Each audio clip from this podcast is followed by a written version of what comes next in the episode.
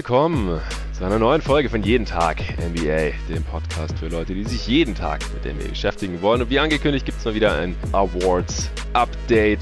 Das ist das Dreiviertel der Saison-Update, wenn man so will, wenn das letzte das Halbzeit Update war. Zum dritten Mal in dieser Saison werden hier alle NBA Awards, die in der Realität vergeben werden, am Ende der Regular Season oder nach der Regular Season besprochen werden. Immer mindestens drei Kandidaten und zusätzlich äh, haben wir uns ja hier über die Jahre auch bei jeden Tag NBA noch ein paar Awards dazu ausgedacht. Teil 1 jetzt ist ein exklusiver Supporter-Podcast. Da wird traditionell besprochen, was heißt traditionell, erst seit dem letzten Mal ist es eigentlich das Highlight des Monats. Also seit dem 16. Januar vor gut anderthalb Monaten kam das letzte Update. Das schönste, tollste, beste Highlight, was in der NBA eben gab. Davor war es immer der Dank des Monats, bis äh, Tobi letztes Mal sich nicht beherrschen konnte und äh, diesen Chase-Down-Block von Ja Morant reingenommen hatte. Da habe ich gedacht so, hey, komm, lass einfach das Highlight des Monats draus machen.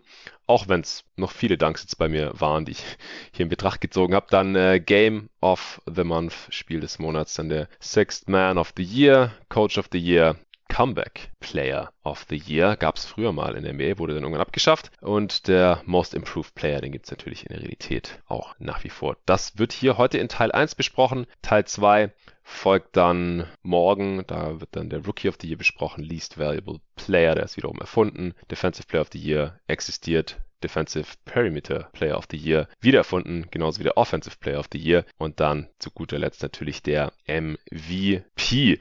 Ja, für beide Folgen ist äh, ein neuer Gast am Start, mit dem ich dieses Format noch nie gemacht habe. Der aufmerksame Hörer wird seine Stimme schon in der Mock Trade Deadline im Februar hier gehört haben. Und sein Name ist hier im Pod in letzter Zeit öfter gefallen, denn ich arbeite seit ein paar Wochen jeden Tag mit ihm zusammen. Hier bei Jeden Tag NBA. Es ist einer meiner beiden ersten Praktikanten ever bei Jeden Tag NBA. Es ist der Luca Cella. Hey Luca. Hi Jonathan. Ja, letztes Mal habe ich ja deine Vorstellung äh, auf später verschoben, weil in der Mock Trade Deadline, da hatten wir so viel zu besprechen, zu verhandeln und haben sowieso schon so lange aufgenommen, dass der Pod am Ende fast drei Stunden lang war. Deswegen müssen wir das jetzt hier noch kurz nachholen. Die Supporter kennen dich eventuell schon äh, von Twitter oder aus dem Discord, vom jeden Tag NBA Nerd Dynasty Manager Game, das ich in der letzten Folge ja auch mit Arne hier nochmal ein bisschen besprochen habe, dass er auf dich zurückgeht, wo der Commissioner bist und selber auch mit einem Kumpel zusammen die äh, Philadelphia 76ers steuerst. Aber wer du jetzt eigentlich wirklich bist, was du mit NBA und Basketball zu tun hast und wie du letztendlich auch bei jeden Tag NBA gelandet bist, das wissen die meisten äh, Supporter, die heute zuhören, ja noch nicht. Deswegen, wie jeder Gast, darfst du dich gerne mal ganz kurz äh, vorstellen. Also, wie bist du zum Basketball und zur NBA gekommen, Luca? Also zum Basketball bin ich nach meiner Fußballkarriere gekommen. Ich habe, bis ich äh, 14 war, Fußball gespielt. Habe dann mit 14 angefangen, im Verein Basketball zu spielen, also in der U14 und spiele seitdem auch noch weiterhin im Verein Basketball. Seit einigen Jahren coache ich dazu auch noch äh, verschiedene Jugendmannschaften, Landesliga, Oberliga und seit zwei, drei Saisons coache ich auch eine aktive Mannschaft, also eine Herrenmannschaft und ja, also seit ich 14 bin, wie gesagt, äh, spiele ich Basketball und bin dran geblieben. Und spiele jetzt aktiv nice. selber zur NBA. Bin ich dann eigentlich auch sofort dazugekommen dann. Also ich habe Basketball angefangen, habe dann angefangen, die NBA zu verfolgen. Ich glaube, ich habe damals im Sommer angefangen oder im Frühling ähm, Basketball im Verein zu spielen und dann war halt relativ schnell Playoff-Zeit, wenn ich mich jetzt mhm. recht erinnere und habe dann sofort auch einige Playoff-Spiele geschaut. Ich glaube, da gab es früher mal welche irgendwie so kostenlos oder so aufs Box, glaube ich, war das. Ähm, konnte man irgendwie so hin und wieder mal ein Playoff-Spiel gucken. Hab dann, glaube ich, mhm. den League Pass noch in der Saison gekauft für die restlichen Playoffs ja, und seitdem habe ich den League Pass mir immer selbst gekauft. Und ich glaube, ich habe ihn sogar mal von dem Onkel irgendwie dann geschenkt bekommen zum Geburtstag oder zu Weihnachten, was halt ein richtig geiles Geschenk war. Cooler Onkel, auf jeden. Ja, weil damals mit 15 war das halt extrem teuer. 200 Euro, ja, wo soll ich 200 Euro herhaben? Das ja. war schon sehr, sehr nice und habe dann halt die NBA verfolgt. Ja, und es ist dann ein bisschen immer, also immer, immer mehr geworden. Habe halt viel 2K irgendwie auch gespielt, gerade am Anfang, also mit 15, mhm. 16 und so. Hab da dann äh, relativ schnell eigentlich immer so nur MyGM gespielt, also die Franchise Mode und habe mich dann halt wie gesagt, immer mehr mit der NBA beschäftigt. Und ja, dadurch sind wir dann eigentlich auch in Kontakt gekommen durch die, durch die Nerd Dynasty Liga. Da haben wir im Sommer dann Kontakt aufgenommen, haben das Ganze dann gemeinsam aufgezogen und dadurch ist im Endeffekt ja auch das Praktikum dann entstanden, beziehungsweise für mich ist dabei der Praktikumsplatz bei dir rausgesprungen. ja, das war, war keine Bedingung oder irgendwie sowas, aber nee, nee. ich weiß gar nicht mehr. Ich glaube, ich habe mal erwähnt, dass ich mir irgendwie einen Praktikanten gerne reinholen würde. Genau. Und dann hast du gemeint, hey, ich brauche ein Pflichtpraktikum für mein BWL-Studium, oder? Ja, genau, genau so war das, ja. Du hast mal irgendwie erwähnt, dass du es vorstellen könntest. Dann habe ich gemeint, ja. ja, ich muss eh ein Pflichtpraktikum machen. Also theoretisch könnte ich mir das auch vorstellen. Und dann hat's ja jetzt echt gut geklappt. Ja, auf jeden. Also ich bin echt froh, dass du am Start bist äh, und, und auch Loris, dein äh, Kommilitone, hm. der dann noch kurzfristig mit reingekommen ist, weil er auch einen Platz gebraucht hat und auch Deadline. Skills am Start hat. Ha? Deadline Day. War ja, das. genau, quasi so kurz vor der Deadline ist er auch noch mit aufgesprungen äh, und sehr, sehr cool. Also du bist halt von euch beiden der NBA-Nerd. Du supportest mich bisher wirklich viel beim Vorbereiten von Content. Hast jetzt auch äh, den Twitter-Account mit übernommen. Also wenn ihr jetzt bei den Tweets seht vom jeden Tag NBA-Account, dass da LC drunter steht, dann wisst ihr, das war der Luca. Wenn JW drunter steht, dann war es ich. Äh, ansonsten versuchen wir verschiedene andere Projekte noch voranzutreiben äh, auf anderen Plattformen. Das wird wahrscheinlich jetzt in der Regular Season angefangen umzusetzen und äh, dann vor allem in den Playoffs wird es richtig cool. Ihr seid beide bis Anfang August am Start, also die sechs Monate müsst ihr voll machen, äh, jeden Tag, äh, die ganze Woche, Montag bis Freitag. Äh, sehr cool. Also quasi arbeitet ihr da jetzt fast genauso viel wie ich dran, der das auch jeden Tag die ganze Woche macht, aber eher äh, Montag bis Sonntag. Aber ich, ich hoffe, dass es jetzt für mich dann auch mal ein bisschen, bisschen, bisschen entspannter wird und vor allem, dass wir viele coole Sachen vorantreiben können, die bisher immer so liegen geblieben waren. Merch soll jetzt endlich mal wieder aufgegriffen werden. Die Website äh, steht jetzt fast. Videoformate sollen kommen. Äh, und dann noch ein paar äh, Sachen, was so die Infrastruktur hinter jeden Tag NBA angeht, sollen überarbeitet werden. Der Loris, der wird wahrscheinlich eher nicht in dem Pod zu hören sein. Das ist der Mann, der jetzt äh, ja auch die Podcasts für mich mixt und cuttet, der auch Videoformate mit übernehmen wird und solche Sachen. Das ist eher der Mann für die Technik, für die Medien, auch fürs Marketing, äh, für Marktanalysen, solche Geschichten. Und äh, Luca ich bin gespannt auf unseren ersten gemeinsamen Zweier. Pod. Du hast die letzten Tage, zumindest so viel ich weiß, nicht viel anderes gemacht, außer dich auf diesen Pod hier vorzubereiten. Hattest da jetzt letztendlich auch deutlich mehr Zeit dann, als ich das hatte denn ich habe ja mit Arne noch zwei andere Pods aufgenommen, noch tausend andere Sachen auf dem Zettel gehabt, aber für mich ist ja auch nur in Anführungsstrichen ein Update. Ich habe diesen Pod, dieses Format ja schon zweimal gemacht diese Saison. Das war jetzt dann einfach nur gucken, was ist passiert seit dem letzten Mal, was muss man hier nochmal überarbeiten. Und das war dann gar nicht so wenig, muss ich sagen. Hier sind doch nochmal ein paar Kandidaten reingekommen in die verschiedenen Awards, die ich Mitte Januar noch nicht in den Top 3 drin hatte oder nicht so wirklich auf dem Zettel hatte oder noch nicht auf 1 hatte. Und ich bin gespannt, ob du es genauso siehst oder ob wir hier und da ein bisschen diskutieren dürfen. Das wird auf jeden Fall sehr, sehr fett. Du hast es gar nicht gesagt, ob du einen Lieblingsspieler oder Lieblingsteam hast, glaube ich. Das kannst du noch raushauen. Ja, mein Lieblingsspieler ist Embiid. Und von daher sympathisiere ich auch sehr stark mit den 76ers. Aber ich würde jetzt nicht sagen, dass es jetzt für immer mein Lieblingsteam sein wird, weil ich glaube halt, wenn Embiid da nicht mehr spielen sollte und das Team halt mhm. scheiße ist, dann werde ich halt nicht 76ers-Fan sein, beziehungsweise es keinen Spaß macht, dieses Team zu verfolgen. Von daher, ja, schaue ich immer so ein bisschen, welche Teams mir einfach sympathisch sind. Gerade ist es einfach ja. Philly aufgrund von dem Beat. Aber ich mag zum Beispiel auch die Raptors sehr gerne und schaue auf die Raptors. Mhm.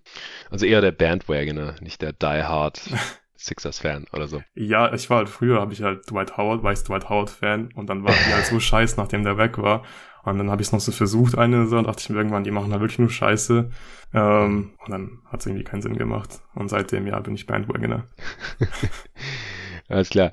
Gut, dann äh, fangen wir an mit dem Highlight of the Month. Äh, ich habe mir natürlich mal wieder viel mehr als nur drei Plays angeschaut, aber ja, ich denke, wir sollten schauen, dass die beiden Parts hier heute jetzt nicht total ausufern und deswegen würde ich sagen, wir fangen direkt mit Platz drei an. Du darfst anfangen. Welches ist dein drittbestes Highlight seit dem 16.01.? Mein drittbestes Highlight ist der Full Court Pass von Steven Adams, den Ja Morant dann in Traffic fängt und mm. dann noch mhm. reinmacht. Also der Pass ist, glaube ich, schon unglaublich schwer, den überhaupt ähm, an den Mann zu bringen. und wie Morant den fängt und dann noch reinmacht, ist schon ziemlich crazy gewesen, finde ich. Ja, auf jeden Fall. Ich habe auch zwei Grizzlies Plays hier drin. Allerdings habe ich auf drei. Keins von beiden sondern äh, dein Lieblingsspieler Joel Embiid äh, nach dem verworfenen Freiwurf Offensiv-Rebound von Niang gegen Jared Allen gesichert, der dann auf den reincuttenden Embiid passt und der diesen ja, Thrunk Facial, also diesen Throw-in-Dunk, berührt den Ring nicht, aber es macht trotzdem ein schönes Geräusch, wie der Ball da durch die Reuse schmettert und direkt über Jared Allens äh, ausgestreckte Arme. Gab auch ein geiles Poster. Wenn es ein richtiger Dank gewesen wäre, in Anführungsstrichen, dann wäre er noch weiter oben. Ich mag diese Thrunks nicht so gern wie wirklich krachende Slams, aber der hat es bei mir auf Platz 3 geschafft. Hast du in den Top 3? Ich habe ihn auf Platz 2 und ich mag Franks eigentlich auch nicht so sehr. Ich fand aber vor allem die Kameraeinstellung fand ich so cool im 76ers Feed. Es war so wie die 2K-Kamera, die von hinten so gefilmt hat. Ja. Und der sah einfach sehr, sehr böse aus. Hat man auch gar nicht gesehen, dass es ein Frank war auf den ersten Blick. Nee. Und deswegen fand ich den so cool. Dann habe ich auf zwei. Das, das, sieht man auch aus anderen Winkeln nicht, finde ich. Man sieht es eigentlich nur in diesem Poster-Shot, dass er ja. einfach nicht ganz zum Reinkommt. Und es ist auch wirklich ein guter Frank. Ja, ja. Also er schmeißt ihn jetzt nicht irgendwie von fünf Metern Entfernung nee. rein, sondern schon relativ nah am Ring. Ja, also Franks sind ja auch beeindruckend, gar keine Frage. Also gerade Black Griffin hatte da ein paar ganz üble Dinge. äh, aber nachdem ich auch den Frank von Jared Allen vor, ich weiß nicht, ob das in der ersten oder zweiten Ausgabe war, vom Awards Update, ähm, ein bisschen abgestraft hatte, der war auf jeden Fall auch sehr, sehr heftig heftig. Wollte ich jetzt nicht, wenn Jared Allen am anderen Ende von einem Thrunk steht, den dann auf einmal höher in der Top 3 schieben. Aber war für mich schon eins der Top 3 Highlight Plays in diesem Monat. Okay, dann haben wir deine zwei jetzt schon. Dann kommen wir zu meinem Platz zwei. Da habe ich ein wunderschönes Play von den Grizzlies. Erst Defense, dann Offense. Desmond Bain mit einem Chase-Down-Block hinten. Äh, dann Triple J pusht den Ball über die Mittellinie und spielt einen alley auf Ja Morant, der von rechts eingeflogen kommt und noch einen Windmill im alley Slam unterbringt. Also das fand ich richtig nice und deswegen hat es mir auf Platz zwei geschafft.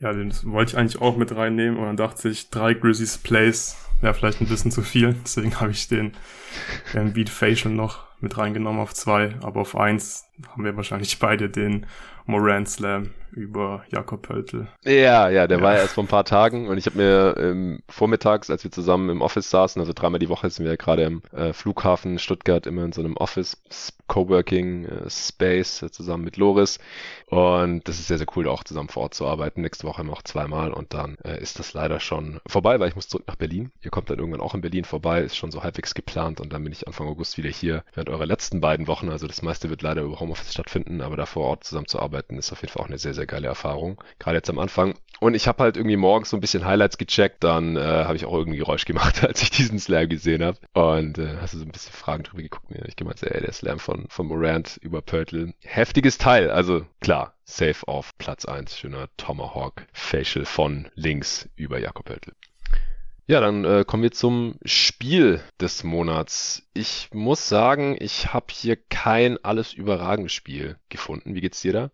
Habe ich auch nicht und ich habe vielleicht auch mit meinem Platz eins ein bisschen gecheatet, weil ich habe jetzt ein Spiel reingenommen, das nach dem letzten, ähm, nach dem letzten Update kam, nach dem letzten Awards-Update, habe ich auf Platz eins und dann habe ich halt zwei Spiele aus dem Januar auf Platz zwei und drei ich hoffe, dass es okay ist. Du meinst, es kam vor dem letzten Update, oder was? Nee, nee, es kam nach dem letzten Update, aber es war halt noch im Januar und nicht im Februar. Ach so, ja, nee, das ist auch okay. Ja, ja. Genau. Also Game of the Month ist ein bisschen irreführend. Ich, weil ich früher halt einmal im Monat ein Awards-Update gemacht habe, mittlerweile ist es eher so alle sechs Wochen. Dann fällt halt eins raus pro Saison, sonst ist es vielleicht ein bisschen oft oder ein bisschen repetitiv. Äh, deswegen, Januar, alles cool. Ich habe auch ein Spiel aus dem Januar hier drin.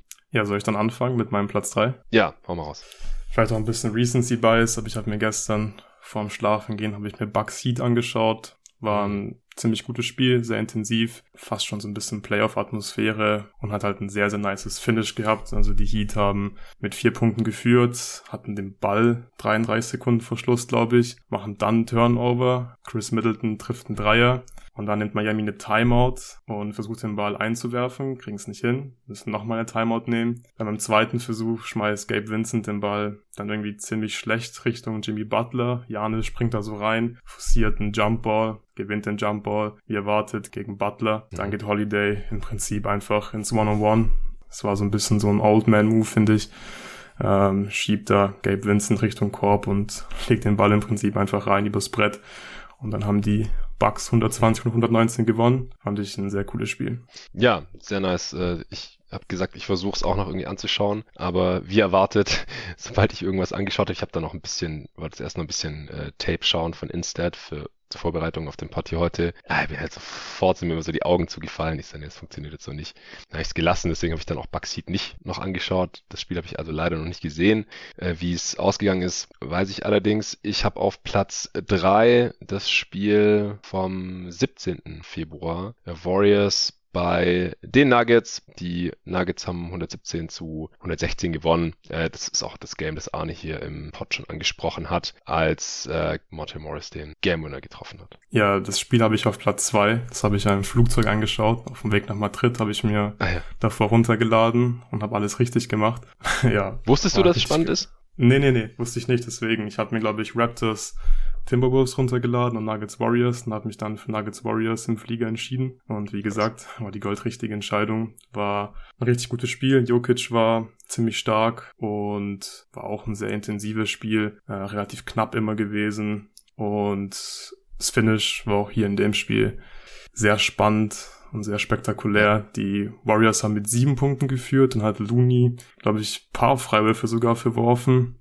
Und dann sind Nuggets wieder so ein bisschen rangekommen. Dann haben die Warriors einen Dreier nicht getroffen. Dann gab es diesen relativ langen Rebound von Morris, den er dann fängt und im Prinzip dann schon durch ist und halt einen einzigen Null-Layup hat.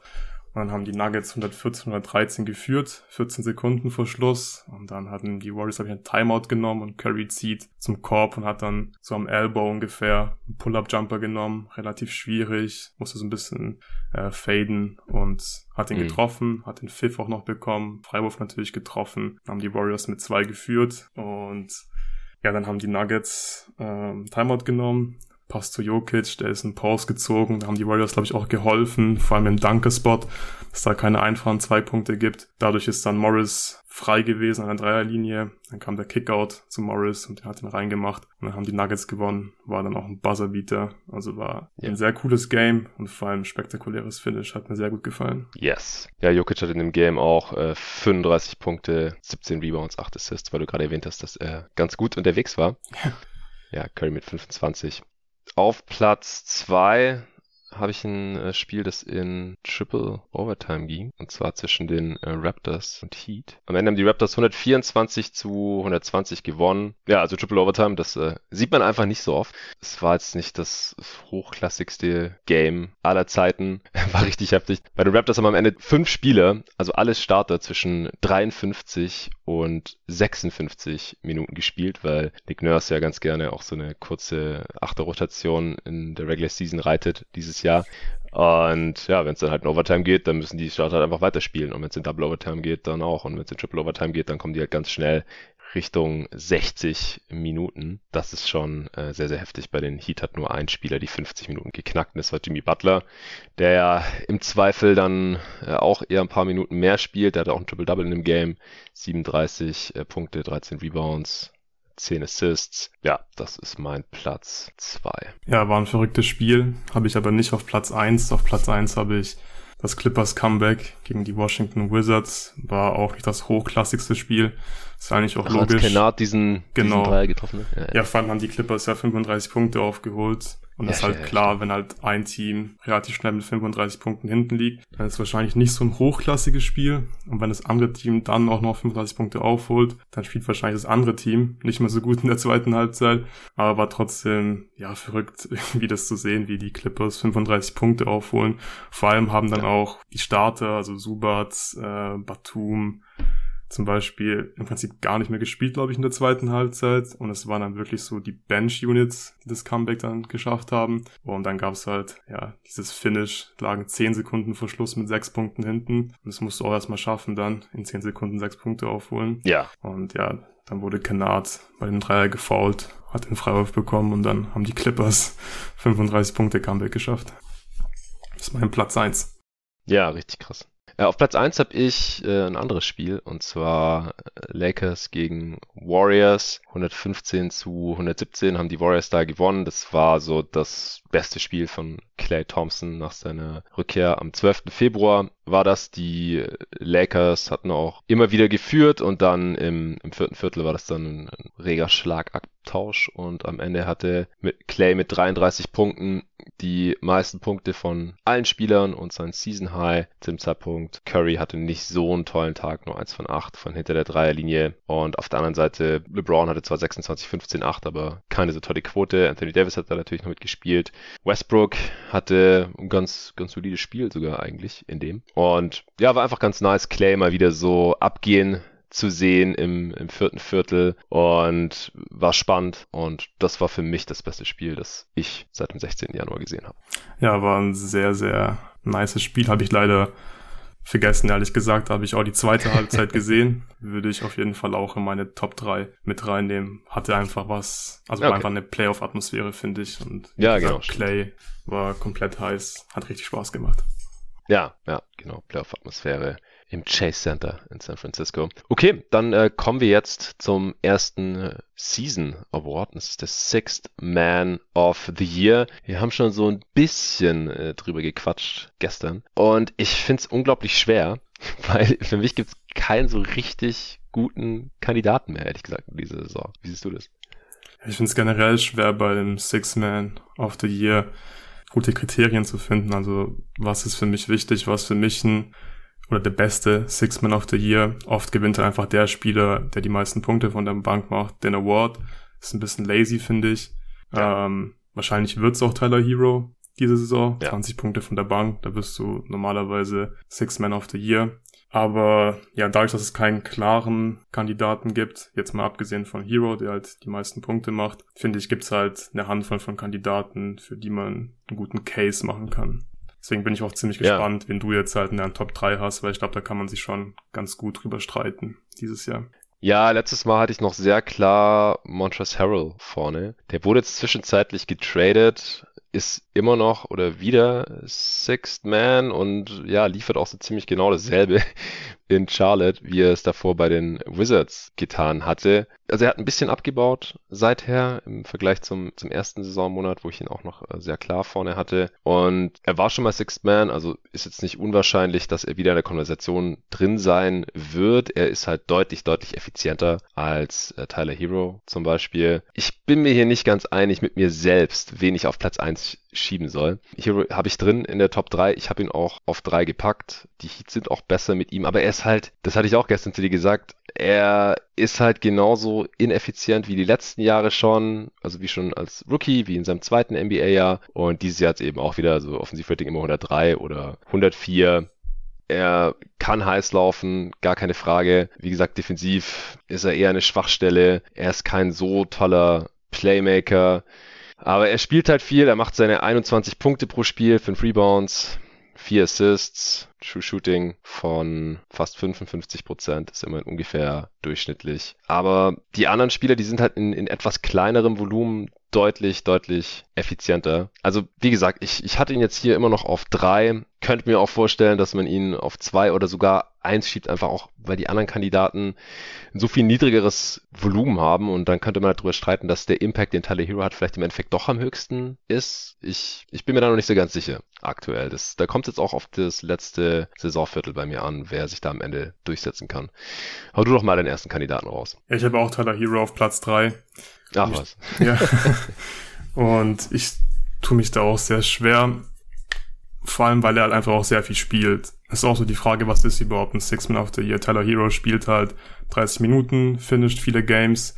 Wahrscheinlich wird er da halt irgendwie auch automatisch die besten Counting Stats auflegen, wenn du halt Starterminuten bekommst, dann auch eine sehr große Rolle in der Offense hast. Aber ich habe ihn auf Platz drei, weil die anderen beiden Kandidaten, die ich auf Platz eins und zwei habe, einfach ein bisschen effektiver sind oder deutlich effektiver in der Offense sind als Tyler Hero und irgendwie auch mehr wirklich so diese sechste Mann-Rolle spielen. Weil ich finde, Hero ist halt kein richtiger sechster Mann. Dafür spielt er mir irgendwie ein bisschen zu viel, aber ich glaube, das wird ihm jetzt in der Realität nicht schaden, weil das war ja bei, bei Lou Williams zum Beispiel ähnlich. Der hat auch oft dann Spiele gefinisht, ja. war auch scheißegal. Hat halt die besten Counting Stats gehabt, 20 Punkte gemacht, dann bekommst du den Award im Normalfall. Ja, ich wollte gerade sagen, also ich glaube, es ist unstrittig, dass Tyler Hero der Favorit ist auf diesen Award ja. und sehr wahrscheinlich auch gewinnen wird. Weil er erfüllt einfach die klassischen Kriterien, die die Abstimmenden, also die Medien, eben anlegen, wenn sie für den Sixth Man of the Year äh, abstimmen. Und zwar Volume, Scorer, der nicht so besonders effizient sein muss. Das ist Tyler Hero. Aber wir wollen ja hier die Spieler diskutieren und im Endeffekt auch präsentieren, spätestens am Ende der Saison, die wir oder den wir für den besten Sixth Man of the Year, also mit dem größten positiven Impact halten. Und da hätte ich, stand jetzt zumindest auf jeden Fall noch Kevin Love auf Platz zwei. Er ist halt sehr viel effizienter als äh, Tyler Hero. Zum Beispiel 117er Offensivrating, äh, normiert, scoret er eigentlich auch gar nicht mal weniger als Tyler Hero das tut. Beide machen so gut 30 Punkte auf 100 Possessions. Nur spielt Kevin Love halt deutlich weniger. Aber ansonsten hat er, hat er eine super Saison, nimmt sehr viele Dreier, über 14 auf 100 Possessions, trifft 39 Prozent davon. Das Volumen ist Top 8 der Liga und hat die beste Quote von diesen Top 8 Dudes, die die meisten Dreier von der Possessions nehmen. Also wirklich heftiger Volume, Shooter, er reboundet gut, äh, er kann passen. Äh, und in diesem Team sind seine Defizite in der Defense natürlich auch nicht so schwerwiegend. Er spielt halt nur 22 Minuten pro Spiel, damit 10 weniger als äh, Tyler Hero. Äh, auch weil dieses Team natürlich mit äh, Mobley, Jared Allen und auch Markinen, wenn fit, noch ein paar andere Dudes haben, die auch ihre Minuten bekommen sollen und von denen nicht so viele gleichzeitig spielen können. Also das ist, glaube ich, wirklich eine, eine interessante Diskussion, ob jetzt ein Kevin Love oder ein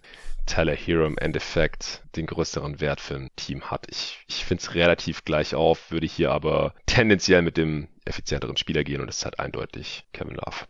True Shooting ja. auch 59 Prozent.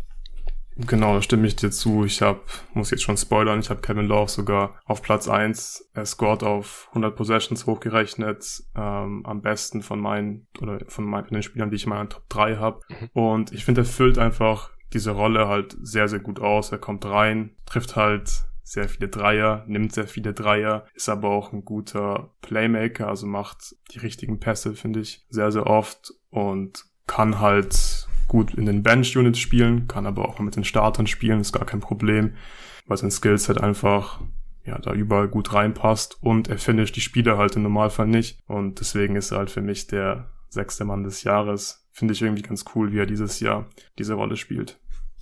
Ja, kann ich voll nachvollziehen. Ich habe noch einen Spieler vor ihn geschoben, weil Kelly Oubre Jr. halt ein Two-Way-Spieler ist.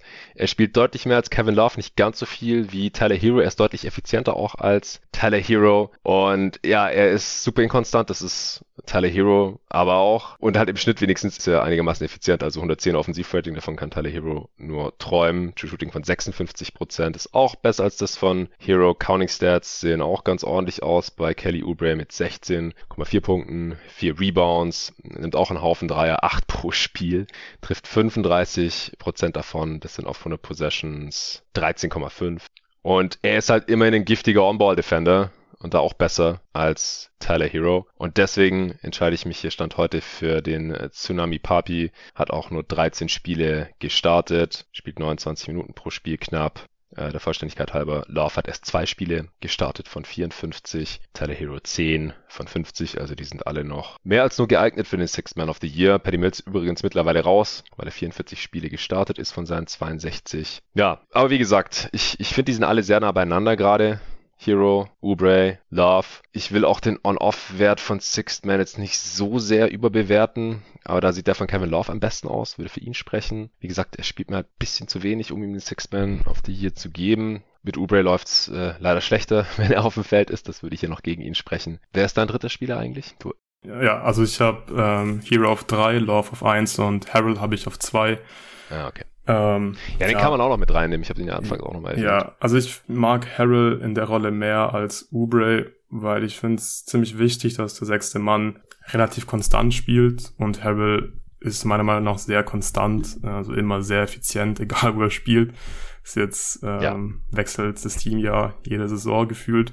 Und egal wo er spielt, hat er halt ein 60er, also 60% True Shooting dieses Jahr, 62,5, legt seine 15 Punkte auf. Und ist glaube ich ziemlich wertvoll halt für die Teams, wenn man ihn in dieser Rolle hat. Und Ubre ist halt deutlich unkonstanter, chuckt einfach auch ein bisschen Äh, passt auch ganz gut rein bei den Hornets, wollen ja schnell spielen. Hey, wenn Oubre konstanter wäre, dann wäre er halt Starter. Dann genau, wäre er gar nicht in dieser Konversation. Ja, ja. Aber deswegen, also ich würde auch sagen, dass Oubre der bessere Spieler ist als Harrell, aber ich finde Harrell ist halt der bessere sechste Mann. Und deswegen mhm. habe ich Harrell auf ähm, zwei, aber ich kann es auch voll nachvollziehen, okay. dass man Oubre da in die Top 3 reinnimmt, beziehungsweise du hast ihn ja sogar auf Platz 1. Ja, Harold hat halt ein bisschen abgebaut, äh, sowohl was Minuten und Output angeht, auch was Effizienz angeht, aber unterm Strich ist es auf jeden Fall auch noch gut genug für die Konversation hier. Lamarcus Aldridge wäre auch noch ein Kandidat, den ich mir angeschaut habe. Der ist eigentlich auch gar nicht so viel schlechter als Kevin Love. Diese Saison macht auch seine 14 Punkte pro Spiel, 6 Rebounds, sehr, sehr effizient mit einem 119er Offensivrating, spielt halt auch seine knapp 23 Minuten pro Spiel. Also sehr vergleichbar mit Kevin Love eigentlich alles, finde ich. Vielleicht ist das Skillset halt nicht ganz so wertvoll wie das von Love, weil er ja. den Dreier nicht so hat. Der trifft halt in erster Linie seine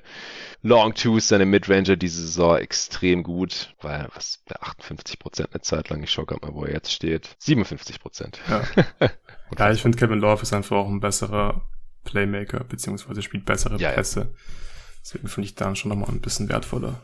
Ja, und Aldridge ist ja mittlerweile auch nur noch als defensiver Center einsetzbar und da ist er eigentlich ziemlich schlecht. Und Kevin Love spielt halt meistens noch mit Allen oder Mobley. Deswegen ist, sind seine Defizite in der Defense nicht ganz so schwerwiegend wie die von Aldridge, könnte man vielleicht auch noch argumentieren. Ja, aber ich denke so auf diese 5 wird's rauslaufen.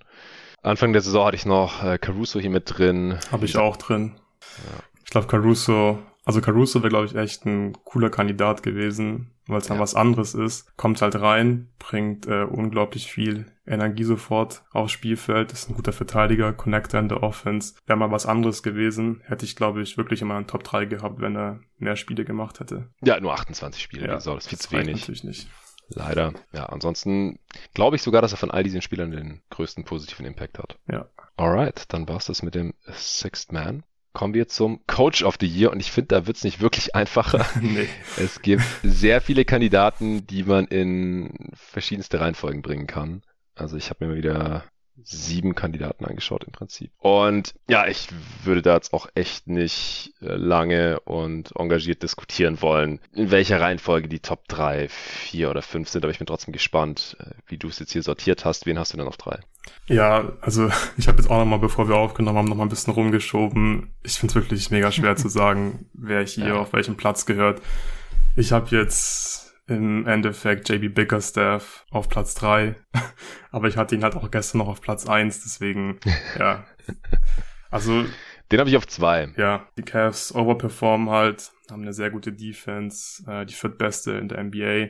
Haben natürlich auch äh, gute Spieler für die Defense, also gutes Material, muss eine Defense aufzubauen, aber muss auch, muss auch erstmal schaffen. Ja, er gehört auf jeden Fall da rein. Ich habe ihn jetzt auf Platz drei. Ist halt die größte Überraschung, finde ich. Ja, das ist halt das Ding er maximiert halt sein Spielermaterial, das, was man da vor der Saison erwartet hat, wie kein anderer. Also soll er nicht immer der Überraschungserfolgs-Award werden, ist es dann aber oft, weil man halt immer schaut, was ist die Diskrepanz zwischen dem, was wir von diesem Kader erwartet haben und dem, was dieser Coach aus diesem Roster jetzt letztendlich herausholt. Und sie haben ja auch so unglaublich viele relativ schlimme Verletzungen auch gehabt. Also erst mhm. Sexton lässt sich vielleicht streiten, ob es mit ihm jetzt so viel besser gelaufen wäre, aber Rubio tut diesem Team unglaublich weh der Ende Dezember ausgefallen ist. Und auch Mobley ist im November schon ein paar Wochen ausgefallen. Jared Allen hat im Dezember mal gefehlt. Jetzt hat Garland irgendwelche Rückenprobleme und hat immer wieder gefehlt. Und die Cavs gewinnen halt mehr oder weniger einfach weiter. Also jetzt die letzten zwei Wochen läuft es nicht mehr so toll. Die letzten vier Spiele, da haben sie echt ein minus 6er Net-Rating. Da haben sie aber auch viel ohne Garland äh, auskommen müssen. Und da bricht die Offense halt gnadenlos ein. Fünf schlechteste Offense, Defense auch nur noch mittelmäßig. Aber unterm Strich, also sie haben immer noch das zehntbeste Net-Rating dieser Liga und stehen auf Platz 6 im Osten vor den Raptors, knapp hinter den Celtics.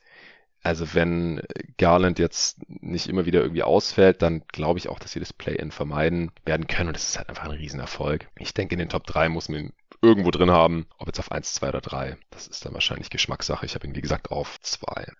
Ich habe auf 3 mittlerweile Billy Donovan, den ich auch eine Zeit lang auf 1 hatte. Da ist ja auch so, also die Bulls überraschen positiv, stehen jetzt gerade auch noch höher in der Tabelle, als ihr Net-Rating eigentlich suggeriert, auf drei. Im Osten mittlerweile hinter den Heat und Sixers. Auch massive Verletzungsprobleme durch diese Verletzungen von Caruso, gerade schon erwähnt, und auch Lonzo Ball ist die Defense halt leider eingebrochen. Da kann er nicht wirklich viel für. Sieht halt auch so ein bisschen dann, wie abhängig die Bulls Defense von diesen beiden Dudes war oder was er halt mit krassen Perimeter Defendern überhaupt für eine Defense aufbauen konnte. Das hätte man jetzt auch nicht unbedingt erwartet. Die Offense der Bulls ist aber nach wie vor sehr gut, weil da ist der Motor eben DeMar DeRozan, der die Saison zum Glück noch nicht so viel gefehlt hat und auch Zach Levine, der jetzt auch immer wieder irgendwelche Knieprobleme hatte. Aber für die fünf beste Offense reicht's halt noch. Defense hat man mittlerweile die zehn schlechteste. Die letzten vier Spiele läuft es nicht so toll für Chicago, minus siebener Net-Rating, aber das ähm, ja, habe ich jetzt hier nicht überbewerten wollen. Ich denke auch, die Bulls, die werden im Osten das Play-In wahrscheinlich vermeiden können, werden schon irgendwie in der Top 6 landen. Auch wenn sie ihr Net-Rating vielleicht weiterhin nicht mehr so krass overperformen werden. Da sind sie schon sehr, sehr abhängig von äh, den ganzen Clutch-Shots von DeRozan in dieser Saison. Äh, allein zwei Siege waren einfach diese zwei sehr wilden Dreier. Und ich glaube, er hat insgesamt über die letzten paar Jahre in der Crunch-Time, habe ich mir irgendwo aufgeschnappt, drei Dreier getroffen. Also zwei davon waren einfach diese beiden Spiele. Und er hat von allen Spielern, die ein bestimmtes Volumen in der Crunch-Time erreicht haben, über die letzten ich weiß gar nicht mehr, also viele, viele Jahre eine riesige Sample Size, hat er die schlechteste Dreierquote von allen, ich glaube 18 Prozent oder so. Also nur um nochmal vor Augen zu führen, so wie glücklich diese Würfe waren und wie krass die waren, wie unwahrscheinlich die auch waren, weil DeRozan hat echt kein, kein Dreier-Shooter und hat dann aufeinanderfolgenden Spielen äh, diese historischen beiden Würfe reingeknallt.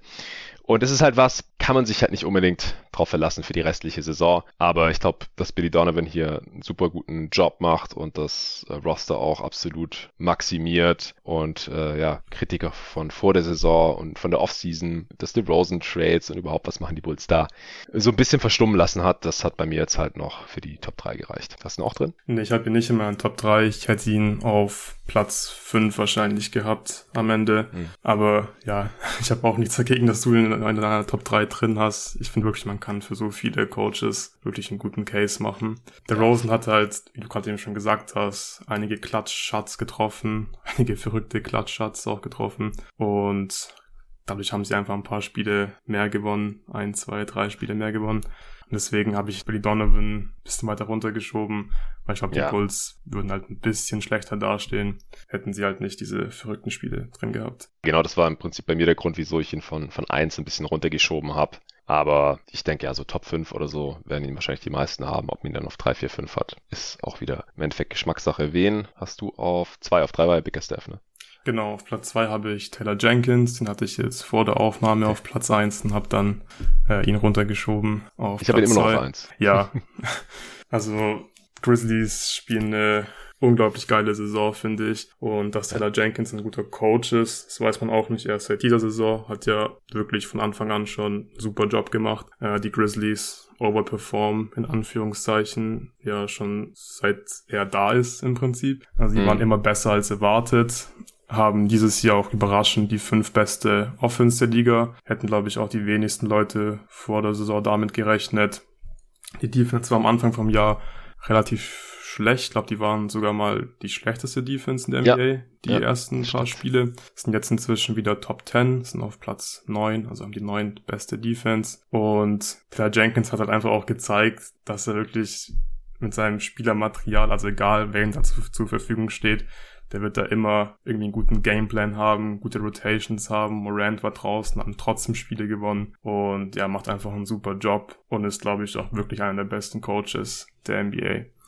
Den habe ich auf Platz zwei. Ja, ich habe ihn, wie gesagt, sogar auf eins und den Case dafür hast du eigentlich gerade schon gemacht. Also auch super tiefes Team, jede Spiele funktioniert. Wir haben ja auch ständig Ausfälle von irgendwelchen Startern, Dylan Brooks, äh, jetzt schon wieder länger draußen. Und dann rückt halt einer nach und es gibt keinen Bruch, es funktioniert weiter, Defense wurde gefixt. Jamorant hat sich nochmal extrem weiterentwickelt. Allgemein, viele Spieler haben sich da weiterentwickelt. Desmond Bain, auch Jaron Jackson Jr. Das kann man auch zumindest teilweise natürlich äh, an Taylor Jenkins festmachen, Player Development, am Coaching Staff und ich habe ihn letztendlich auf eins geschoben. Und dafür sind vier Coaches, über die ich noch nachgedacht habe, letztendlich aus der Top 3 rausgefallen, aber dein Platz 1 ist noch offen. Wer ist es? Ja, ich habe ähm, Eric Spolstra auf Platz 1. Oh, ja, okay. habe ich auch auf 5. Ja, dann hast du wahrscheinlich Monty Williams auf Platz 1, schätze ich mal.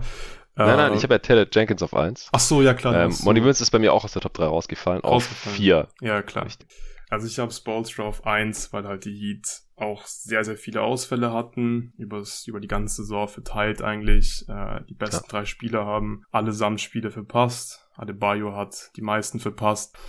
Und ja, ähnlich wie bei den Grizzlies habe ich so ein bisschen das Gefühl, dass Spolstra aus jedem Kader beziehungsweise mit den Spielern, die ihm halt zu, zur Verfügung stehen für die Spiele, immer das Beste draus macht. Die Heat haben auch ohne Adebayo Spiele gewonnen, haben ohne Butler Spiele gewonnen, haben ohne Kyle Lowry Spiele gewonnen, sind ja. ähm, aktuell in der Tabelle in der Eastern Conference auf Platz eins haben das viertbeste Net-Rating der Liga, Top 10 in Offense und in Defense. Und das finde ich schon sehr, sehr stark. Aus dem hat Spolstra noch kein Coach of the Year Award bekommen. Und ich glaube, man kann den Case machen, dass er der beste Coach der NBA ist. Von daher würde ich ihm den Award dieses Jahr gerne geben. Ja, wenn man, wenn man so äh, Lifetime Achievement mit einbezieht, dann äh, sollten wahrscheinlich sowohl Sportstra, aber vielleicht auch Monty Williams hier mit reingehören, weil einfach die Suns diese letzte Saison so stark sind, dass er eigentlich auch einen guten Case hat. Auf der anderen Seite haben sie ja auch ein sehr starkes Roster und äh, Chris Paul ist halt auch noch so ein Coach auf dem Feld. Deswegen Monty Williams ist ein sehr, sehr geiler Coach, gar keine Frage. Aber die Suns machen im Prinzip aus meiner Sicht halt ungefähr das, was man von ihnen erwarten konnte und sind halt vielleicht auch das äh, somit am besten besetzte Team dieser Liga. Und dann ist es auch relativ folgerichtig, dass sie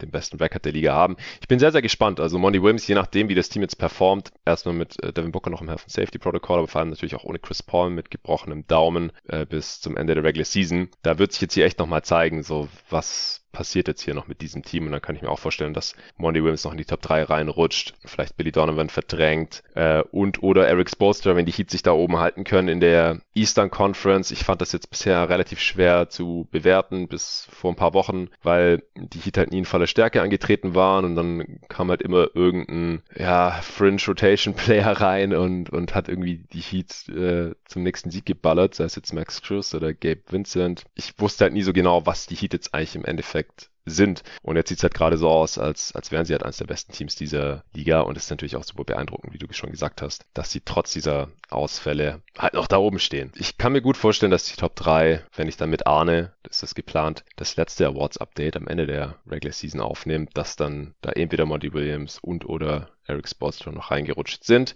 Ich habe mir außerdem noch Chris Finch überlegt gehabt. Den hatte ich, glaube ich, auch schon mal in der Top 3 drin, oder zumindest Top 4. Äh, die Defense wird halt so langsam ausgehebelt. Offense wird dafür immer besser. Äh, Steve Kerr, aber die Wolves sind halt ein Winning-Team zum ersten Mal seit vielen, vielen Jahren. Und das halt auch, obwohl das viele jetzt nicht unbedingt erwartet hatten. Das würde ich ihm auch zu großen Teilen anrechnen. Und Steve Kerr von den Warriors sollte auch noch Erwähnung finden. Ja, ich würde vielleicht noch äh, Michael Malone erwähnen. Finde ich auch ziemlich stark, mhm, dass ja. die Nuggets noch so gut sind, obwohl Jokic ja seinen zweitbesten, seinen drittbesten Mitspieler im Prinzip die ganze Saison nicht zur Verfügung hatte. Und der macht da ja auch schon seit Jahren einen guten Job, wie ich finde. Ja, definitiv. Okay, kommen wir zum Comeback Player of the Year. Das ist ein erfundener Award, deswegen in der Definition auch ein bisschen freier, würde ich sagen. David hat zum Beispiel beim ersten Update da Al Horford mit reingeschmissen. Können Spieler sein, die von einer Verletzung zurückgekehrt sind oder vielleicht sogar gar nicht mehr in der NBA waren aus irgendwelchen Gründen oder einfach nur schon richtig mies waren, schon quasi abgeschrieben wurden als Vertragsleiche und jetzt wieder äh, gute Rotationsspieler sind. Also kann man ganz verschiedenartig angehen hier. Ich habe ja eine feste Top 2 und dann für Platz 3 habe ich gleich drei Kandidaten. Ich habe einen neuen drin in meiner Top 3. Ich bin gespannt auf deine. Wen hast du auf 3? Ich habe gar keine richtige Top-Liste gemacht, weil ich habe mir dann mehr so verschiedene Kategorien überlegt. Du hast ja gerade schon Vertragsleiche erwähnt. Da habe ich zum Beispiel einen Spieler, da geht so ein bisschen in die Richtung. Weil ja, da kommt es einfach drauf an, finde ich, also wie man jetzt Comeback dann in der Situation definiert. Deswegen habe ich mir drei Spiele aufgeschrieben. Also einmal halt nach einer Verletzung, einmal so ein bisschen Richtung Vertragsleiche und einer, der ja schon so ein bisschen raus war aus der Liga. Also nicht wirklich raus, aber halt keinen richtigen Platz in der NBA hatte und jetzt einen hat. Ich weiß nicht, wie sollen wir das machen? Soll ich irgendwie mit einer Kategorie anfangen oder? Ja. Ja. Mach mal. Also ich habe ähm, ja diese Kategorie Vertragsleiche habe ich Kevin Love aufgeschrieben. Ja, ich habe genau. mir die Stats vorher auch nochmal angeschaut. Also es ist eigentlich von den Statistiken her gar nicht so ein Riesenunterschied dieses Jahr und letztes Jahr. Ja, habe ich auch aufgeschrieben. Ja, aber also es, es sind wirklich Welten, finde ich. Er hatte gar keinen Bock drauf gehabt. Die Cavaliers wollten mit Sicherheit auch loswerden, aber den wollte halt niemand mit dem mhm. Vertrag. Und jetzt, und auch im Sommer, dieses Ding mit Team USA, da sollte er eigentlich spielen, dann ist er freiwillig abgereist, glaube ich. Und jetzt ist ja. er in der Six-Man of the Year Konversation, spielt eine super Saison, äh, eine sehr, sehr effiziente Saison und ich glaube, er hatte auch wieder richtig Spaß am Basketball. Ich glaube, das war die letzten Jahre nicht unbedingt der Fall in Cleveland. Von daher habe ich Kevin Love ähm, in meiner Top-Liste, wenn man so will. Ja, ich habe ihn auf drei. Und mir ist es auch gefallen. Also statistisch gesehen sieht es gar nicht so viel besser aus als in den 25 Spielen letzte Saison, wo er oft einfach in Anführungsstrichen nur keinen Bock hatte, ganz offensichtlich, weil halt das Team gesagt hat, er keine Pässe bekommen hat oder seine Mitspieler irgendeinen Quatsch gemacht haben, die wenig mit Winning Basketball, wie Kevin Love ja auch schon kannte in Cleveland. Ist ja auch der letzte Verbleibende des Championship-Teams, war mehrfach All-Star und so weiter und so fort. Ich glaube, die letzten Jahre waren hart. Aber gut, er hat er damit die Extension angenommen und ja, kann man dann vielleicht auch so ein bisschen bezweifeln, wie professionell das war da von ihm letzte Saison. Aber diese Saison wieder alles gut. Ja, winning cures everything, wie man so schön sagt. Und er ist der große Teil davon. Wir haben ihn ja vorhin beide beim Sixth Man of the Year Award in den Top 3 gehabt und ist sogar dein Sixth Man. Und das hätte man halt vor einem Jahr nicht gedacht, dass er da nochmal irgendwie hinkommen kann. Man dachte schon, oh Gott, gibt es ein Buyout, wie mit Black Griffin bei den Pistons? Oder was passiert da jetzt noch? Und das ist auf jeden Fall eine sehr, sehr schöne Geschichte und wollte ich hiermit auch äh, honoriert haben. Auch, äh, nee, du darfst dann der nächste, dein nächsten Spiel einfach sagen, wenn du in welcher Kategorie drin hast und ich sag, wo ich den hab. So. Ja, dann habe ich ähm, Clay Thompson noch drin, hat, glaube ich, fast ja. äh, 1000 Tage kein NBA-Spiel gemacht ja. zurückgekommen. Sieht auch besser aus als erwartet, finde ich. 17, 18 Punkte, sowas im Schnitt. Die Effizienz ist okay. Das Comeback-Spiel war richtig, richtig cool. Als er den Dank hatte. Das Lakers-Spiel, wo er so heiß mhm. gelaufen ist. Äh, war sehr schön zu sehen. Also hat schon einige gute Momente gehabt. Man kann schon sagen, dass äh, Clay Thompson zurück ist, vielleicht nicht bei 100 Prozent, aber es ist einfach schön zu sehen, dass er auf jeden Fall immer noch ein guter NBA-Spieler ist.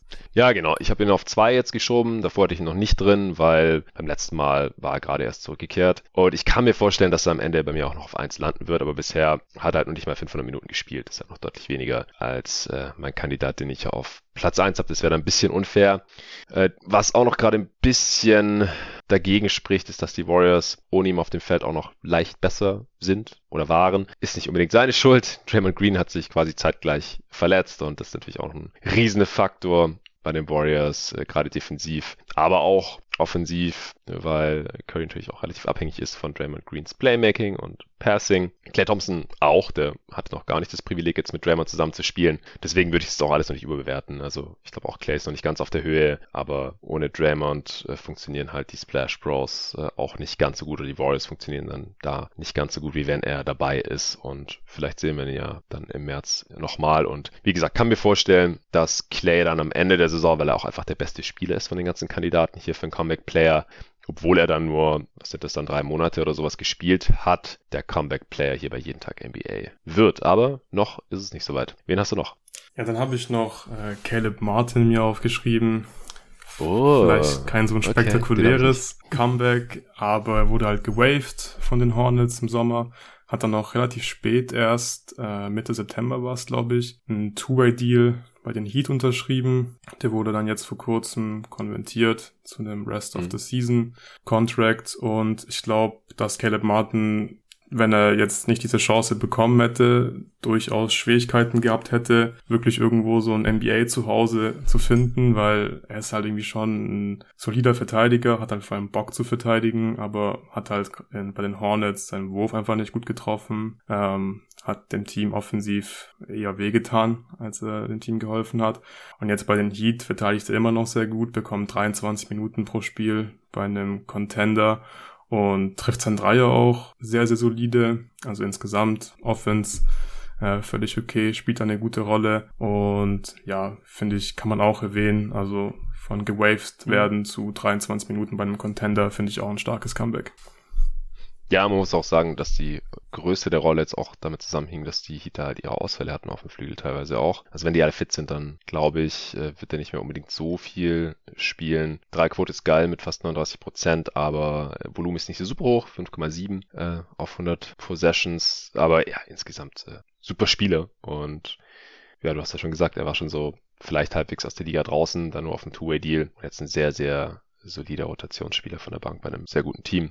Das äh, ist auf jeden Fall nachvollziehbar, der Case hier. Ich habe jetzt äh, immer noch einen Spieler auf Platz 1. Das sah letztes Mal nicht so gut aus, weil es bei den Wizards nicht so gut lief, aber äh, der hatte ganz miesen Dezember gespielt, Spencer Dinwiddie. Das war aber auch sein, sein einziger wirklich unterdurchschnittlicher Monat, was die Effizienz angeht. Und jetzt bei den Mavs nach dem Trade für Porzingis läuft's oh Wunder plötzlich deutlich, deutlich besser, super effizient in seinen ersten paar Spielen. Das ist natürlich äh, super small sample size, aber mit ihm auf dem Feld sind die Mavs auch bei plus 15. Er hatte, als ich vor ein paar Tagen geschaut habe, ein 130er Offensivrating. Ich schaue gerade nochmal, ob das immer noch so ist. Ja, 135 sogar mittlerweile ein Spiel mehr noch gemacht. Äh, Würfe fallen, äh, er lässt den Ball laufen.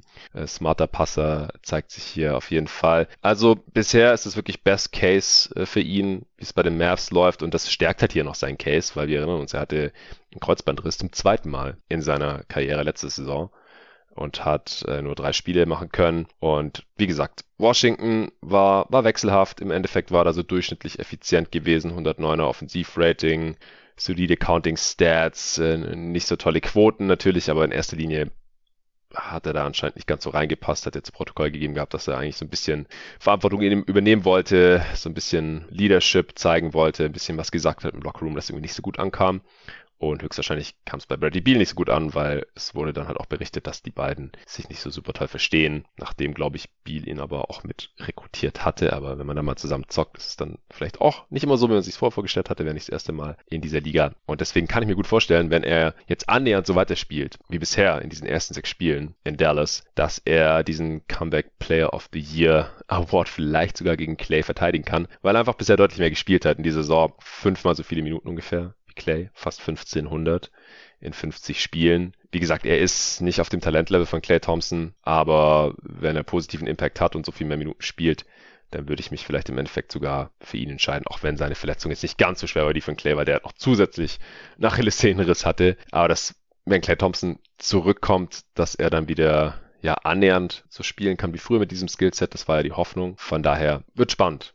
Ja, wer am Ende hier den Comeback Player of the Year bei jeden Tag NBA bekommen wird. Äh, Lamarcus Aldridge ist natürlich noch zu erwähnen, der war auch schon raus aus der Liga mit seinem ja, Herzfehler, mit seiner Herzkrankheit. Vorhin ja auch schon erwähnt beim Six Man of the Year, der ist ja knapp hinter Kevin Love, bei mir jetzt auf Platz 4 gelandet und Otto Porter Jr., der ja auch schon bei vielen Leuten so ein bisschen als quasi gescheiterter NBA-Spieler galt, ständig verletzt war und eigentlich aber ein super wertvolles Skillset mitbringt und das auch bei den Warriors zeigt, kann werfen, kann den Ball auflassen, trifft kluge Entscheidungen, immer noch einigermaßen athletisch, lang, smarter Defender, 3D Wing im Prinzip und das fürs Minimum bei einem guten Team wie den Warriors, die mit ihm auf dem Feld auch besser spielen, vor allem auch besser verteidigen, spricht alles für ihn. Er hat halt keine große Rolle, kleinste von allen Kandidaten hier. Deswegen äh, hat es bei mir noch für Platz 5 gereicht beim Comic Player of the Year.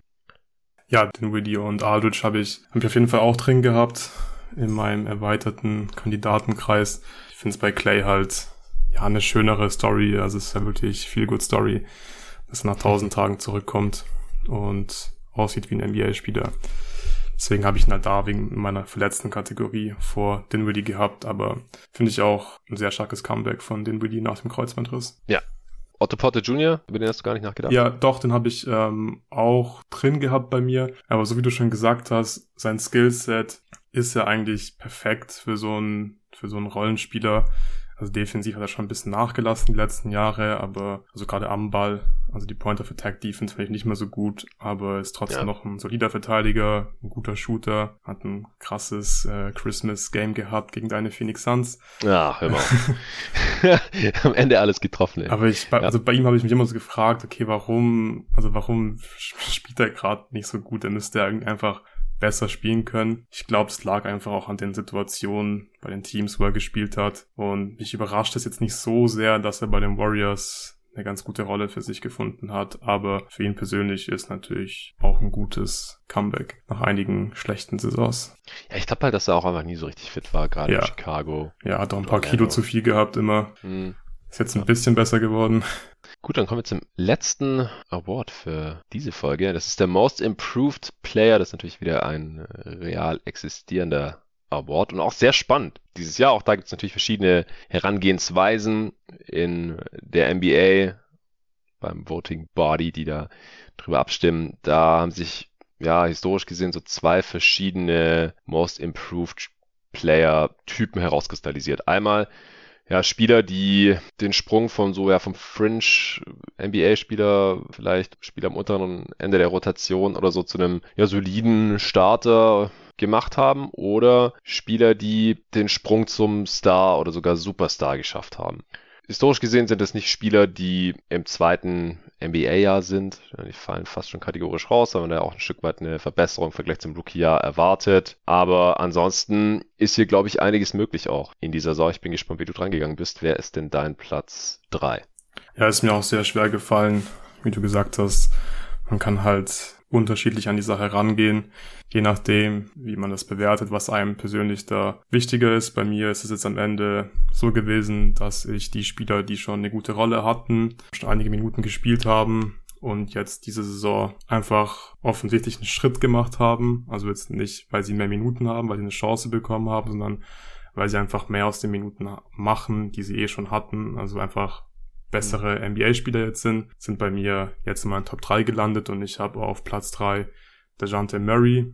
Äh, vor allem, weil ja, er, ich auch. ja, vor allem, weil er einfach ja. wirklich ein viel besserer Playmaker geworden ist. Also es ist auch klar, wenn DeRozan weg ist, der hat viel den Ball in der Hand gehabt, dann wird äh, Murray den Ball einfach öfters selbst in der Hand haben, wird dann mehr kreieren müssen für sich und seine Mitspieler. Aber es macht er schon sehr, sehr stark. Hat letzte so auf 5,4 Assists aufgelegt. Jetzt sind es 9,4. Das sind vier Assists mehr. Ja. Das finde ich schon ziemlich stark. Äh, ist auch All-Star geworden. Scored 4,4 Punkte mehr. Dieses Jahr 20 Punkte im Schnitt. Und ja, das finde ich, sieht man einfach, dass er besser geworden ist. Also auch die ähm, Assist Percentage ist um 14% gestiegen. Ja, mhm. finde ich eine richtig starke Entwicklung. Dann habe ich auf Platz 3. Äh, ich ich habe lange überlegt, es gibt viele Kandidaten. Letztendlich habe ich mich hier äh, durchweg für Spieler entschieden, die den Sprung zum Star geschafft haben. Und da würde ich jetzt auch DeJounte Murray schon mal irgendwie reinzählen. Bei ihm kommen halt zwei Sachen zusammen. Das eine ist ja, äh, was auch schon den einen oder anderen MVP Award eingebracht hat, ist einfach mehr Spielzeit und größere Rolle. Aber eigentlich haben sich die Skills oder der Output, wenn man ihn normiert anschaut, auch von der Possession zum Beispiel gar nicht so wirklich verändert. Bei DeJounte Murray ist es nicht der Fall. Er hat eine größere Rolle, ja, er spielt fast drei Minuten mehr pro Spiel und seine Spielanteile, Ballhandling-Anteile sind natürlich auch größer geworden, das schon erwähnt durch den Abgang von DeRozan, der ja per Sign Trade zu den Bulls ging letzten Sommer. Usage deswegen auf 27% äh, von 23% Karrierewert äh, angestiegen. Und weil dann ist ja auch noch Derek White jetzt äh, zur Trade Deadline getradet worden. Sein Ballhandling-Kollege im Backcourt der Spurs und dadurch ist die Rolle nochmal ein bisschen größer geworden. Und dabei ist er trotzdem noch effizienter geworden. Also das sieht man halt dann auch relativ selten oder ist dann halt auch so die Kunst, er ist in der Age 25 Season, das gerade schon gesagt, zum ersten Mal All-Star, auch wenn es nur Reserve war. Er führt die Liga auch in Steals an, das hat er vorher auch noch nie geschafft, auch wenn er davor, er hat es ja schon mal sogar ins All-Defensive äh, Team geschafft, 2017, 18. Ich glaube, er war sogar der jüngste Spieler, der da drin war oder irgendwie sowas. Da war er noch sehr jung in der Age 21 Season, aber offensiv war er nie so ein Threat. Er ist immer noch kein toller Shooter, nimmt mehr Dreier, 5,6 auf 100 Possessions, kein Mega-Volumen, trifft auch keine 32 Prozent, was auch so ungefähr seinem Karrierewert entspricht. Ich weiß auch nicht, ob er das nochmal entwickeln kann mit Arne, habe ich im letzten Pod ja auch gesagt, wenn ein Spieler wie Murray mal noch einen krassen Pull-Up-Jumper oder auch nur einen verlässlichen Spot-Up-Dreier in einem höheren Volumen hinbekommt, dann ist er direkt ein All-NBA-Spieler. So ist er jetzt halt nur so auf diesem Fringe All-Star-Level, gerade da im Osten. Aber ja, er scored mehr, er passt mehr, auch auf 100 Possessions gerechnet, 5 Assists mehr, er reboundet sogar noch ein bisschen mehr offensiv und defensiv. Klar, er begeht auch mehr Turnovers, aber trotzdem, er ist unterm Strich effizienter. 113 Offensivrating ist mit riesigem Abstand der beste Wert seiner Karriere. True Shooting 52% Das kam jetzt sogar noch ein bisschen hoch, seit ich mir das das letzte Mal angeschaut habe für äh, die All-Stars. Weil das war halt so das, was so ein bisschen rausgefallen ist im Vergleich mit den ganzen anderen All-Star-Kandidaten im Westen, dass er einfach den Korb nicht so besonders gut trifft, weil er halt viele, relativ viele Midranger nimmt oder halt auch Dreier und da sind die Quoten halt, wie gesagt, nicht ganz so toll, wenn er die Freiwurflinie kommt. 77 Prozent ist, ist gut. Das zieht ihn nach oben, aber jetzt halt auch nichts, äh, was, was sein True Shooting da komplett rettet. Deswegen er bei mir auch auf Platz 3, DeJounte Murray von den San Antonio Spurs. Auf Platz 2 kann ich jetzt vielleicht enthüllen als nächstes, da habe ich Darius Garland. Ja, habe ich auch auf Platz 2. ja, okay, dann haben wir wahrscheinlich dieselbe Top 3. wahrscheinlich. Und wir scheinen ja. auch dieselbe Philosophie zu haben. Ja. Denn äh, ich glaube, die letzten beiden Male, also mindestens einmal hatte ich eine andere, einen anderen Platz 1 als Tobi oder David, ich weiß gar nicht mehr, vielleicht sogar beide. Ich finde, es ist relativ alternativlos, wenn man solche Spieler da halt nicht irgendwie ausschließt, was ich äh, ja nicht ganz nachvollziehen kann, wenn man sich anschaut, wer den Award in der Vergangenheit auch schon so bekommen hat. Äh, zurück zu Garland. Ich war ja am Anfang erstmal skeptisch, so kann er das halten oder ist es eher Hot Shooting, aber ich hatte ihn letztendlich auch als All-Star dann relativ klar drin. Er macht über 20 Punkte, pro Spiel fast acht Assists, hat sich da auch äh, gesteigert und auch da halt nicht nur normiert, sondern er hat eine größere Rolle, auch weil Colin Sexton ja ausgefallen ist, hat sich nochmal weiterentwickelt, ist halt im Vergleich zu seiner ersten oder seinen ersten NBA-Saisons auch endlich mal fit geblieben, bis er jetzt halt diese komischen Rückenprobleme da hatte dann halt, wie gesagt, auch All-Star geworden. Äh, er hat ein 110er Offensivrating, also noch durchschnittlich, ist jetzt nicht mega toll, weil er macht auch mehr Turnovers in seiner größeren Rolle. Aber er ist, äh, ist schon ein sehr guter Passer, sehr guter Playmaker, außen Pick and Roll, äh, super Shooter auch innerhalb der Dreierlinie, also er trifft 38 Prozent seiner Dreier, nimmt fast 10 auf 100 Possessions, das ist schon mal stark hilft seiner Effizienz, auch seine fast 90-prozentige Freiwurfquote, auch wenn er nicht so viele zieht. Genauso wie Murray übrigens sind beides nicht so die krassen Slasher, Finisher am Ring, die die ganze Zeit gefault werden müssen. Bei Murray drückt es dann halt, wie gesagt, aufs True Shooting und Garland, weil er halt ein viel besserer Shooter ist als Murray, kann es trotzdem bei 59 äh, Prozent halten und aus der Midrange trifft er immer noch sehr gut. Also lange Zweier 51 Prozent, ist schon ein bisschen runtergekommen, zwar mal bei 55 oder so kurze Midranger 54%, Floater Range 50%. Es zieht sich halt durch. Ja, das ist kein Zufall. Er hat einen super guten Touch. Weiß nicht, ob das alles bei über 50% bleibt, sieht man selten, aber so um den Dreh. Und äh, so lang ist er dann halt auch effizient. Ich kaufe es ihm langsam auch ab und deswegen Sprung vom, ja, weiß nicht. Vielversprechenden der Starter war vielleicht ja. maximal. Ja. Aber bei einem miesen Team, jetzt zum All-Star bei einem Top 5, Top 6 Team im Osten war dann mir den zweiten Platz wert. Ja, ich finde, bei ihm hat man einfach auch die Verbesserung wirklich sehr gut gesehen. Er hat immer schon gute Ansätze gehabt und Flashes gezeigt, war halt nicht so super effizient, ist diese Saison wirklich sehr effizient mit dem 58% True Shooting. Und Midrange Game hast du auch schon erwähnt. Da sieht man halt einfach, dass, dass er da wirklich deutlich besser ist. Also 53% aus der Midrange ist wirklich ein sehr, sehr guter Wert. Also das ist ja so KD-Level. Und ja. Ähm, ja, trifft halt 11% mehr aus der Midrange als letzte Saison. Ja, und hat er sich offensichtlich äh, sehr stark verbessert.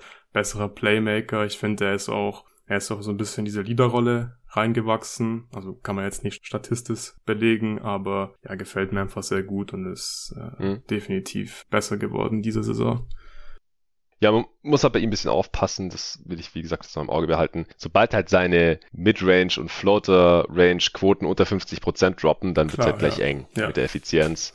Äh, kann gut sein, je nachdem, wie er jetzt spielt, das letzte Viertel der Saison, äh, dass er vielleicht dann äh, auch noch hinter Murray fällt oder vielleicht sogar aus der Top 3 raus Wir werden sehen. Äh, aktuell reicht es auf jeden Fall für Platz 2 und auf 1, ich denke, dann wir dann beide Ja Morant. Ja, ja, habe ich auch Ja auf Platz 1. Ja, ich habe den Case ja schon mal gemacht, dann darfst du jetzt wieder.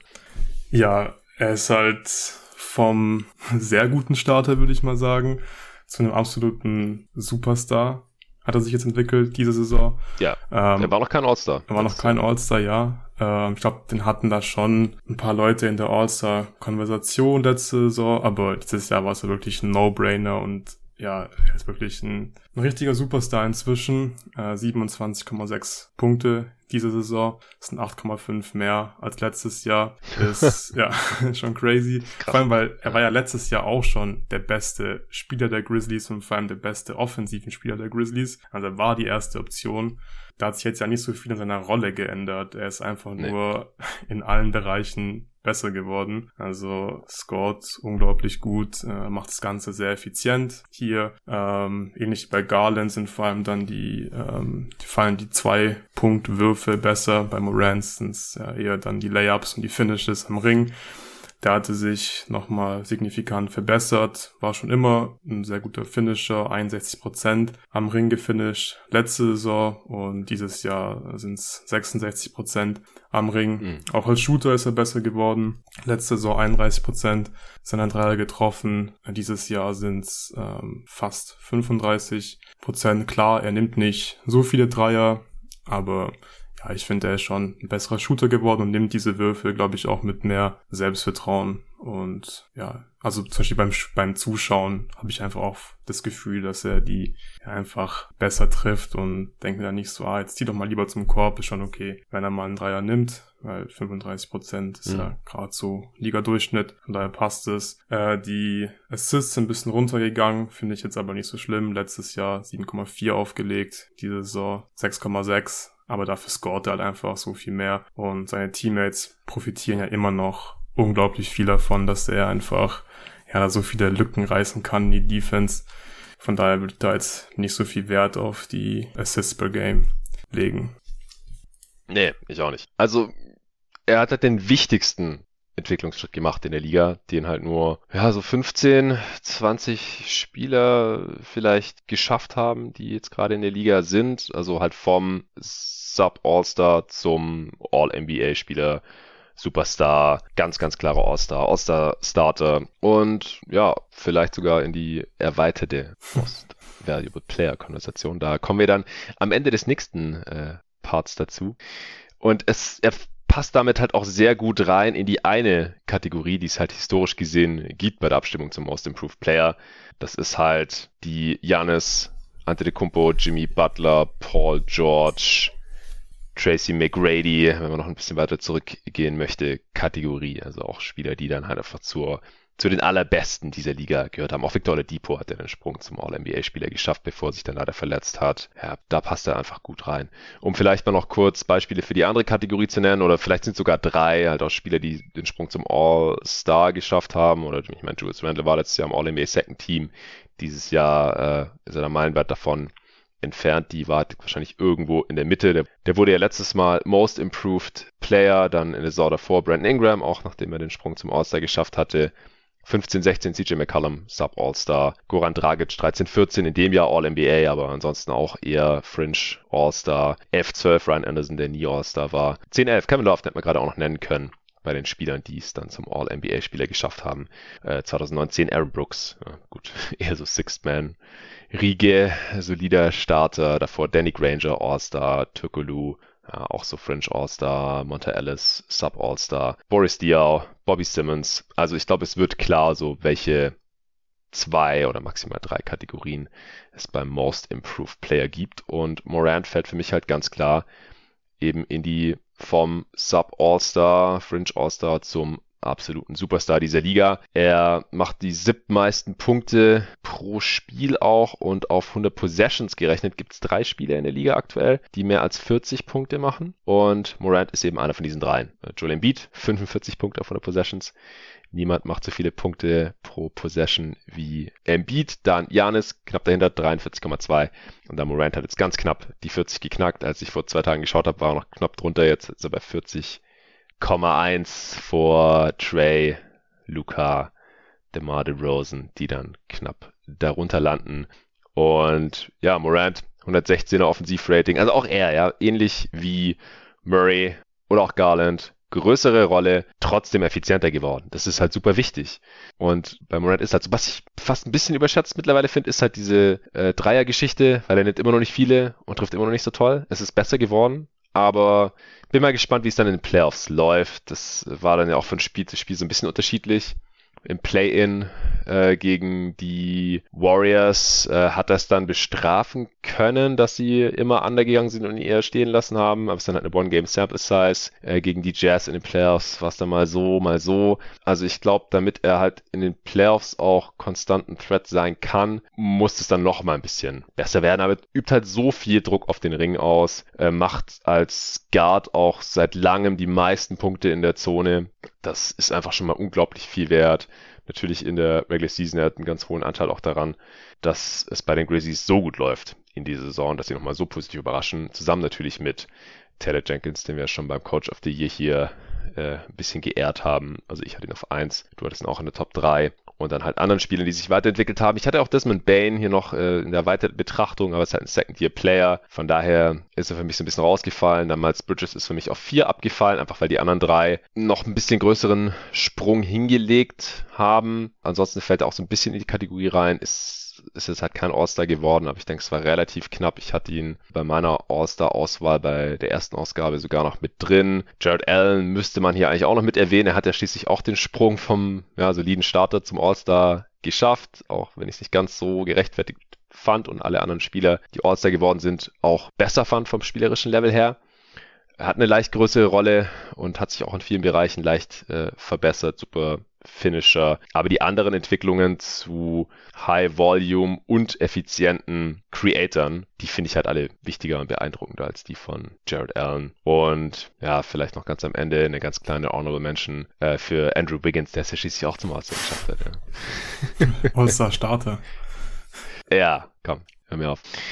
ja, auch, auch er hat sich verbessert keine Frage, aber halt nicht auf dem Niveau der anderen genannten. Hast du noch irgendwelche Namen, die du hier erwähnt haben wolltest? Ähm, ja, ich, also du hast natürlich schon viele genannt, die ich auch alle drin hatte in meiner Liste. Ich würde vielleicht noch Jaron Jackson Jr. erwähnen war letztes Jahr zwar ziemlich viel verletzt, aber bei ihm äh, sieht man, dass, er, dass er sich in der Defense halt einfach extrem verbessert hat und normalerweise ja. bekommen ja Spieler den Award, die halt sich vor allem statistisch, offensiv stark verbessern. Da ja, bekommen dann Spieler, die halt in der Defense besser werden, normalerweise wenig Liebe, wenn es um diesen Award geht. Aber Jaron Jackson Jr. war wirklich kein guter Verteidiger, hat immer gute Anlagen dafür gehabt und ist dieses Jahr wirklich ein sehr, sehr guter Defender. Und den würde ich hier auch noch erwähnen. Ja, hatte ich mir auch noch für einen anderen Award angeschaut, aber ja. den besprechen wir dann in Teil 2. Das hier war Teil 1. Allen danke fürs äh, Supporten und dann auch fürs Hören der heutigen Folge, selbstverständlich. Äh, danke dir, Luca, dass du am Start warst. Morgen gibt es den nächsten Teil dann öffentlich für alle, inklusive einem Gewinnspiel von kicks.com. Bis dahin.